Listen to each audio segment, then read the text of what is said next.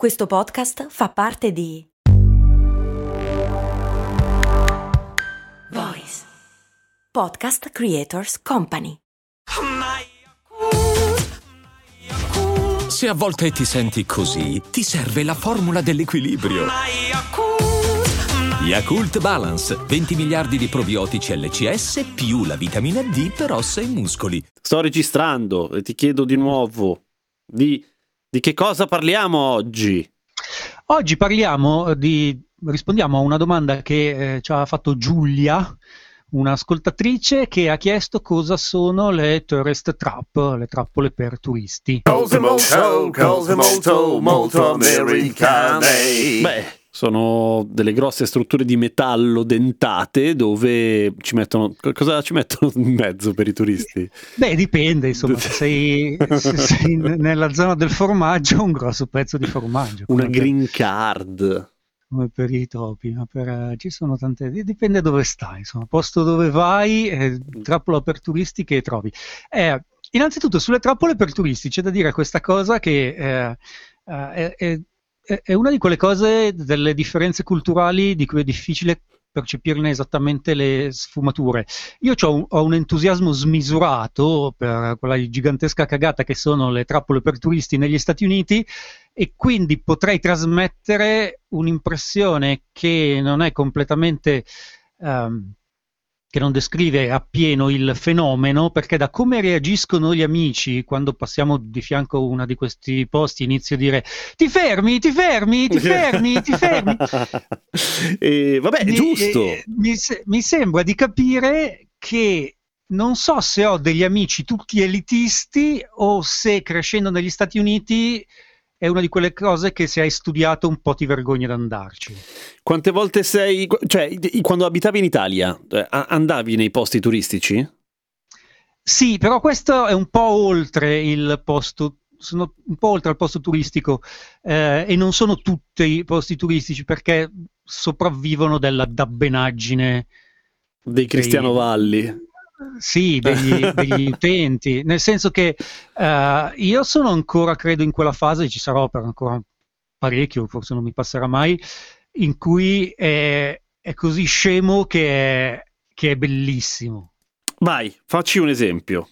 Beh, allora, innanzitutto ce ne sono di più famosi, ma eh, in realtà se ne possono trovare in ogni angolo sperduto degli Stati Uniti, e cioè i posti dove qualcuno nella storia ha visto Bigfoot o Sasquatch.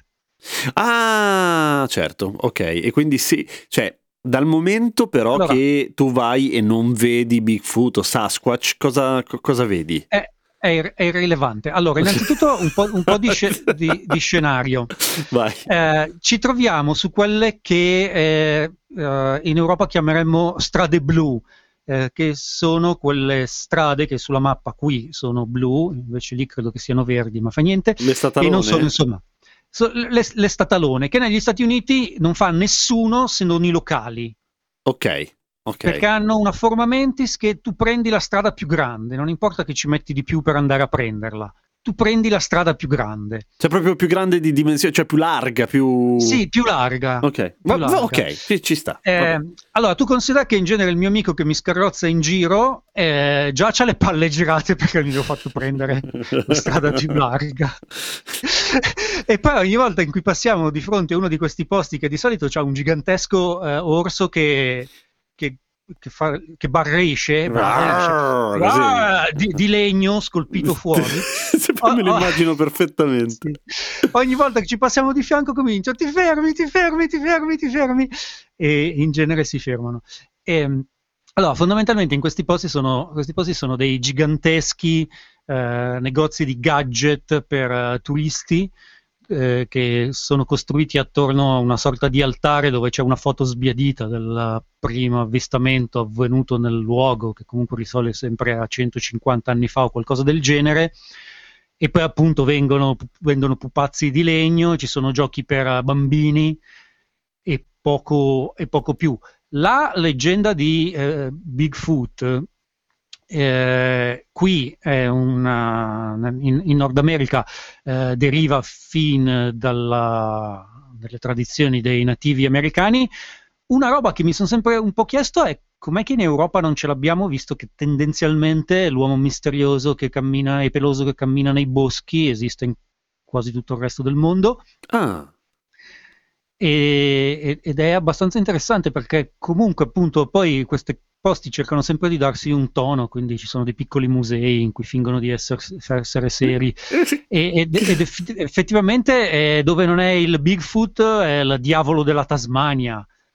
Quindi, cioè, il- la, come dire, la cosa più difficile del lavorare, del, del far parte dello staff di un museo del genere è che tu per otto ore al giorno ci devi credere di brutto. Ci devi credere di brutto, ma di solito considera che eh, per quella cosa che la provincia americana eh, se ci cresci e non riesci ad andartene, hai sempre questa cosa della città come miraggio. Eh, chi ci lavora alla fine, non dico che ci crede, ma è davvero orgoglioso di lavorare in un posto dove ogni tanto passano quelli di città e si fermano. Ah, ok, sì, certo. Eh, eh, comunque hai un ruolo per la società del, del luogo. Porti introi, porti soldi. Esatto, esatto. Ed comunque è una cosa che è seria dove vivono e quindi c'è una sorta di, eh, di orgoglio locale.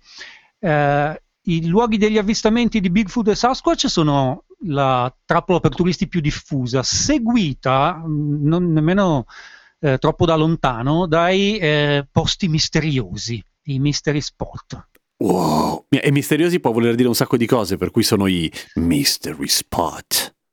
Esatto, proprio quelli. Il primo è stato aperto nel 1930 in Oregon e si chiama Oregon Vortex. Minchia, il Sono vortice posti- dell'Oregon, fra. Sì, sono dei posti dove la gravità è distorta e le cose avvengono sotto, sotto, so- praticamente eh, ovunque trovano una di quelle strade che te ne accorgi soprattutto in bicicletta. Siccome non hai riferimenti con l'orizzonte, tu credi di andare in discesa invece sei in salita o viceversa. sì, sì, sì, sì. Presente? Sì, sì. Allora, è sufficiente che uno è ubriaco abbastanza da andare in giro nei boschi e trovare una di quelle strade che eh, rovescia la birra e la birra invece che scorrere in giù scorre verso il su. E dice e credono- no! Eh, oh, la gravità funziona all'incontrario! E, e quindi poi ci costruiscono una casa con le pareti che hanno delle, degli orient- delle inclinazioni di 20 gradi circa e scrivono un mystery spot su una strada e tutti vanno lì come dei rincoglioniti a vedere l'acqua che sale e la gente inclinata che non cade dentro le case e- ed è pazzesco quanto ci credono. È meraviglioso. È Tu meraviglioso. non ci puoi credere quanto ci credono. E stiamo parlando, adesso non vorrei fare un discorso classista dal punto di vista dell'istruzione, eccetera, ma non tutti, tutti. Beh, devo dire che io, che sono un fan di queste cose, non ho mai incontrato, so che ci sono, so che esistono, ma sul posto non ho mai incontrato qualcuno che come me ci va ironicamente. Ok, ok. Ci vanno per- perché, perché sì, perché... S- sì, nel senso, poi alla fine, cioè, sono quelle storie che leggi nei giornali di gossip un po' di tutto il mondo, quelli degli UFO delle- con le donne cornute. Ah, giusto, UFO ne abbiamo? UFO ce ne sono, ma sono in luoghi molto specifici. Beh, zona sono area 51, queste cose qua? L'area 51 monopolizza troppo tutto quanto, ce n'è una che ho visitato vicino a una base in, eh, in Oregon, ma non sono popolarissimi. Può essere che torneranno popolarissimi adesso, visto che il governo sta per dire la verità sugli UFO. Ah, quando è che c'è la notizia? Ma entro la fine del, del mese prossimo. Ah, interessante, mi piace. E, sì, eh, pare che cioè, la, la spiegazione più logica a tutto questo è che il Pentagono ha capito quanti soldi può fare con la Space Force. Eh, cazzo, questo è un tema per un'altra puntata, per cui non ti chiedo oltre, perché secondo me non... Cioè, mm, mm, mm. Abbandoniamo i posti misteriosi. In terza posizione ci sono i labirinti nel grano o nel fieno. Ah, ok, qua c'erano nei, nei giardini delle ville fiche di- delle persone con molti soldi di qualche tempo fa, fatti ovviamente con le siepi come in Shining. Lì invece si fa il corn maze. È vero. Sì, Sì, sì, sì, sì.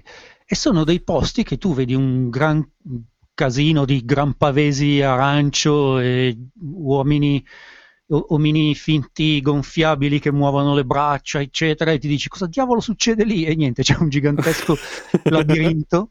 Ma quando dico gigantesco è davvero gigantesco. C'è stata una volta che avevo paura che non sarei tornato a casa. Pensa che figura di merda, perché ovviamente ti salvano, però ti devi mettere a urlare come un pazzo. E un po' quello, un po' eh, tendenzialmente avevo paura che gli amici mi abbandonassero di quella volta. Perché era l'occasione perfetta cioè era non posso pen- pensare questo cretino si è perso per due ore e mezza in un posto mm, e mentre lo aspettiamo non posso nemmeno bere della birra perché è un posto per bambini e non si può bere la birra davanti ai bambini negli Stati Uniti. e per di più non si sarebbero mai fermati. Esatto uh, per, per cominciare e comunque sono davvero, davvero grandi, ovviamente i bambini ne vanno pazzi e sono anche dei posti stagionali, nel senso che poi ci Beh, evidentemente. Le, le, zucche ad Halloween, gli alberi di Natale a Natale, eccetera. Eh, ci sono poi delle altre eh, cose per certi versi che, uniche, non uh, replicabili proprio nella loro unicità, eh, contano, che sono delle invenzioni locali e tengono assieme l'economia locale la sequoia enorme con il buco, le macchine che ci passano sì, sotto. Sì, sì. È un'immagine piuttosto famosa della California, la sequoia in questione è bruciata, uh, credo tre anni fa o quattro. Non no, più. come mai? Chi è stato? Il fuoco, credo. Sì, no, ma qualcuno l'avrà applicato questo meraviglioso segreto di Prometeo. Un fulmine, quindi forse ah, Dio. Forse il Dio stesso forse Dio, sì. E la, la, cosa assolutamente sconcertante è che eh, sono andato eh, sul posto dieci giorni dopo e eh, l'intera economia locale, che era fatta letteralmente da una strada e due traverse, e c'era un bar aperto la sera, un posto per la colazione la mattina, un posto per i souvenir, una lavanderia, ruotava attorno al buco nella sequoia. Eh, infatti, quella immag- cioè, deve essere stata una tragedia per, è come dire, non so, se a Venezia dieci... a un certo punto no. sparissero i canali. No, dieci giorni dopo uh-huh. non c'era più nessuno. Ah, proprio se ne sono Ma... hanno scelto un'altra trappola. E, e, e, come, e, come, succede sempre qui, se ne sono andati eh, lasciando tutto indietro, cioè non so come ce l'hanno questa cosa nella testa, ma quando mollano un posto lo mollano. Cioè c'erano i giornali e la tazza del caffè su un tavolo. E non era la prima volta che vedevo una scena del genere. tipo, ha lasciato la TV accesa, tipo. Sì, sì beh, non c'era più corrente, no, ma certo, probabilmente no. sì. E, uh. e, e, e, c'erano beh, i cespugli, quelli che rotolano ovviamente, perché erano assolutamente adatti alla situazione. Dieci giorni. Poveri, e, che sbattimento. E, e, di cose molto meno interessanti e fighe della Sequoia con le macchine che ci passano in mezzo, ce ne sono un po' dovunque. Fra quelle che, ci, sono andato a visitare io, perdendo un sacco di tempo rendendo ancora sempre più felici gli amici miei, mm-hmm. eh, posso segnalare nel nord dell'Oregon l'uovo più grande del mondo. Ma aspetta, allora, fatto da, da, dall'essere umano? No, è costruito dall'essere umano. Non con il culo, però. No, no assolutamente no. Beh, fortunatamente. Cioè, è del tutto arbitrario, semplicemente in questo posto, non... senza nessuna ragione specifica, cioè non è che allevavano le galline o facevano le uova buone. Uno si è messo in testa un sogno meraviglioso. Costruiamo l'uovo più grande del mondo. E l'hanno fatto, hanno costruito l'uovo più grosso del mondo. E tu eh, esci dall'autostrada, fai un sacco di strada per arrivare in questo posto dove non c'è assolutamente niente se non in un prato l'uovo più grande del mondo di fronte a cui farti delle foto con gli amici e poi attraversi la strada, compri dei souvenir e mangi lì dei wa- waffle terribilmente dolci che ti cascano i denti mentre li assaggi. Ed è tu- tutto lì. Cioè, tu puoi, cioè, se hai abbastanza soldi e tempo da perdere, puoi fare eh, a Oakland il toroide più grande del mondo.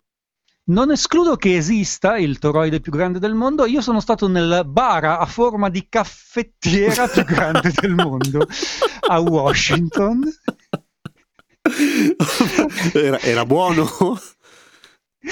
Era, eh, era troppo dolce, Cristo Ah, santo. Ci come perché troppo- danno già do- dolciato? Sì, grosso modo il, il mondo degli specialty coffee è una un posto dove non puoi tirare fuori lo zucchero dal caffè. Ah, ok. Sì, no, è abbastanza terrificante. E, mh, aveva due piani la- il bar a forma di caffettiera. Beh, meno male, anche perché quello sotto, a rigor di logica, era più piccolo di quello sopra.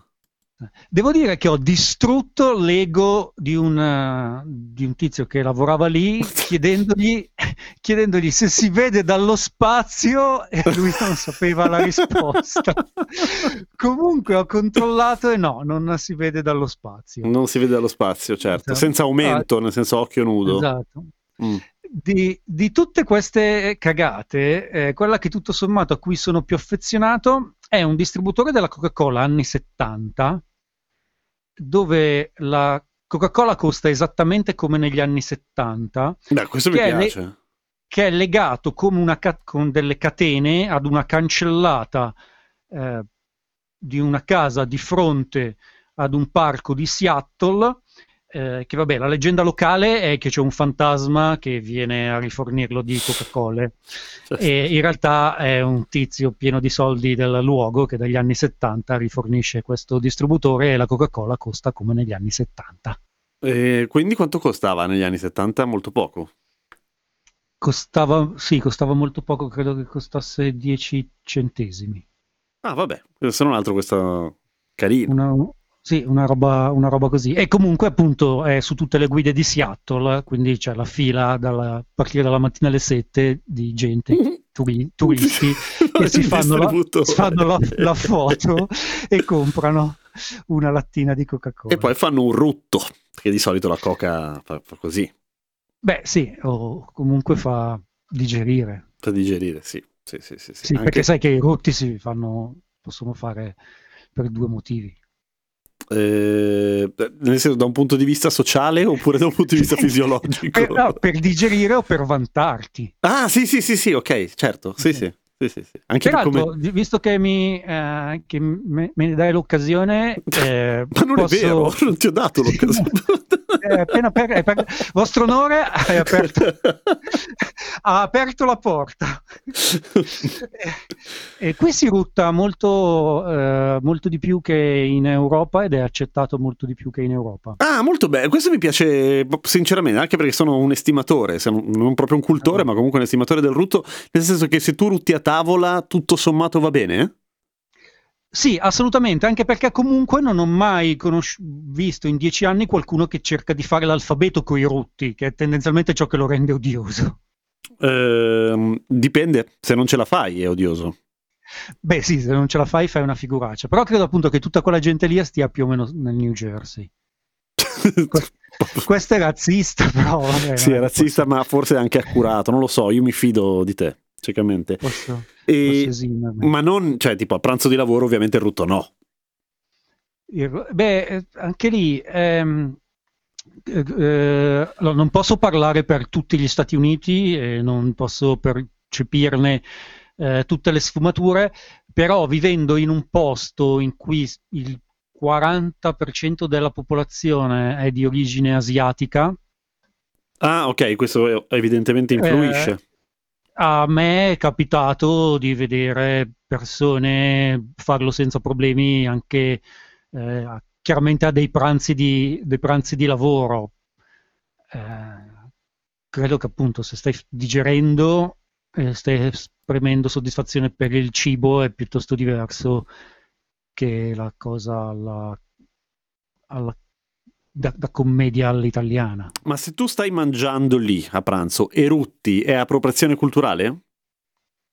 No, no, no, l'ho visto fatto da chiunque. Ah, ok, bene. Credo che semplicemente non sia un, non sia, perlomeno su questa costa, non sia uno standard della buona educazione. Vabbè, ma siete tutti Eh, fattoni lì, non si capisce Per niente. dire, eh, il- la cosa che più mi fa effetto uh, è quanto devi stare attento a non allargare le gambe in quanto maschio. Ah, Cioè, fare uno- il man spreading. Sì, ma non solo sui mezzi, sui mezzi pubblici. Cioè, se devo pensare a una cosa che mi fanno pesare come, come me, me la sentivo in Italia a pranzo dai nonni, quando mi facevano sentire, oh, cacchio, sei un maleducato perché, non avevi, perché avevi i gomiti sul tavolo, Uh-huh. è il eh, sei un maleducato perché allarghi le gambe, fa niente che sei sotto il tavolo. E, ma e che non dai fastidio a nessuno? Cioè, che ne so che non tocchi Sì, è proprio nessuno? una questione, è proprio una questione di, di postura. Che palle. Sì, no, non che, che mi- che sia cambiato, eh. Però è appunto molto più del, del rutto. Pensa te. Io pensavo che il manspreading fosse sanzionato proprio per una questione di... Cioè, che dai fastidio a quello che c'è di fianco. Eh, eh, sì, però si accompagna secondo me con la brutta immagine dello stravacco. Ah, che però è bello essere Ecco. stravaccati. Eh, no, lo stravacco qua non piace. No, eh? Se- lo stravacco è da, da- da patate del divano. Ah, da Potato Coach. Eh, co- come si chiama lo stravacco? Esiste un... È difficile che Eh. esista un nome eh, parimenti Eh, soddisfacente, C'è, però... c'è- ma adesso mi credo che si dica che sei uno s- eh, s- slog o slob. Non mi ricordo mai Slob. la consonante finale. Vabbè, è un bellissimo Allora. cliffhanger per la puntata della settimana prossima, direi. Una cosa così, sì, sempre che me la ricordo, perché pensa che martedì ad una certa ora mi è venuto in mente l'argomento perfetto per, la prossima, per il prossimo episodio di Cose Molto Americane e me le sono dimenticato in 25 secondi. Guarda, Cioè, io... mi sono accorto Mm. di quanti erano i secondi e non mi sono ricordato la- l'argomento. Ci sto andando ancora pazzo adesso. Guarda, io dico, mi, mi dico sempre quando succede così che quando mi dimentico un'idea o una cosa del genere, prima o poi ritorna e ne trovo un'altra, ma non è del tutto buttata via, che è una cazzata perché ovviamente è buttata No. via, però mi aiuta a superare quel momento. Sì, no, ma non è, ma non è, non è vero. Eh, c'è stato un, a fine maggio del 2012 A, che ora? in- e era sicuramente pomeriggio ok. e mi è venuto in mente il tweet perfetto. No, e te lo sei dimenticato. Sì, perché uno mi ha quasi investito e tempo da attraversare la strada non mi è tornato in tempo mai più. Poteva essere una tweet star e invece no. Senti, che cosa avresti ottenuto con questo tweet? Cioè, a chi era... co- Cos'era? Una critica a qualcosa? Era... No, guarda, oh, le ho provate tutte. È un, No. po' come quello che, è un po' come quello che ha 18 milioni in eh, cryptocurrency qui a San Francisco e gli sono rimasti solo due tentativi di parola, di parola segreta e poi diventa povero e, No. e- No, e non riesce No. a ricordarsela. no. Sì, è, Intervistiamo una, sto- è questo... una storia, è una storia famosa qua. No. Però il processo mentale e la cura che ci sto mettendo io alla ricerca di quel tweet da anni è la stessa che ci sta mettendo lui per i 18 o 28 milioni o 800 milioni, non mi ricordo. Vabbè, ma boh, ipnosi, qualcosa, droghe, qualcosa per Credo, credo che le abbia un po' pensate tutte, comunque aveva 10 tentativi, gliene sono rimasti due. Beh, è un po' un pirla perché ci doveva, fer- doveva fermarsi a 5, secondo me. Eh sì, poi però ti fermi a 5 tutta la vita. No, però hai un po' più di margine per correre ai ripari con l'aiuto dei professionisti. Ah, giusto! Cazzo, ci sarà un hacker, cracker, che no, No, no. No no. Ci sarà, eh, ci sarà probabilmente... eh, Ci sarà quello che gli dice, so. to, ti do un milione di Allora, dollari. Vediamo quanto allora, alla velocità a cui la, eh, i processi di decretazione vanno, può essere che nel giro di boh, una decina d'anni qualcuno possa craccarlo, E non varrà più un cazzo. oppure tantissimo.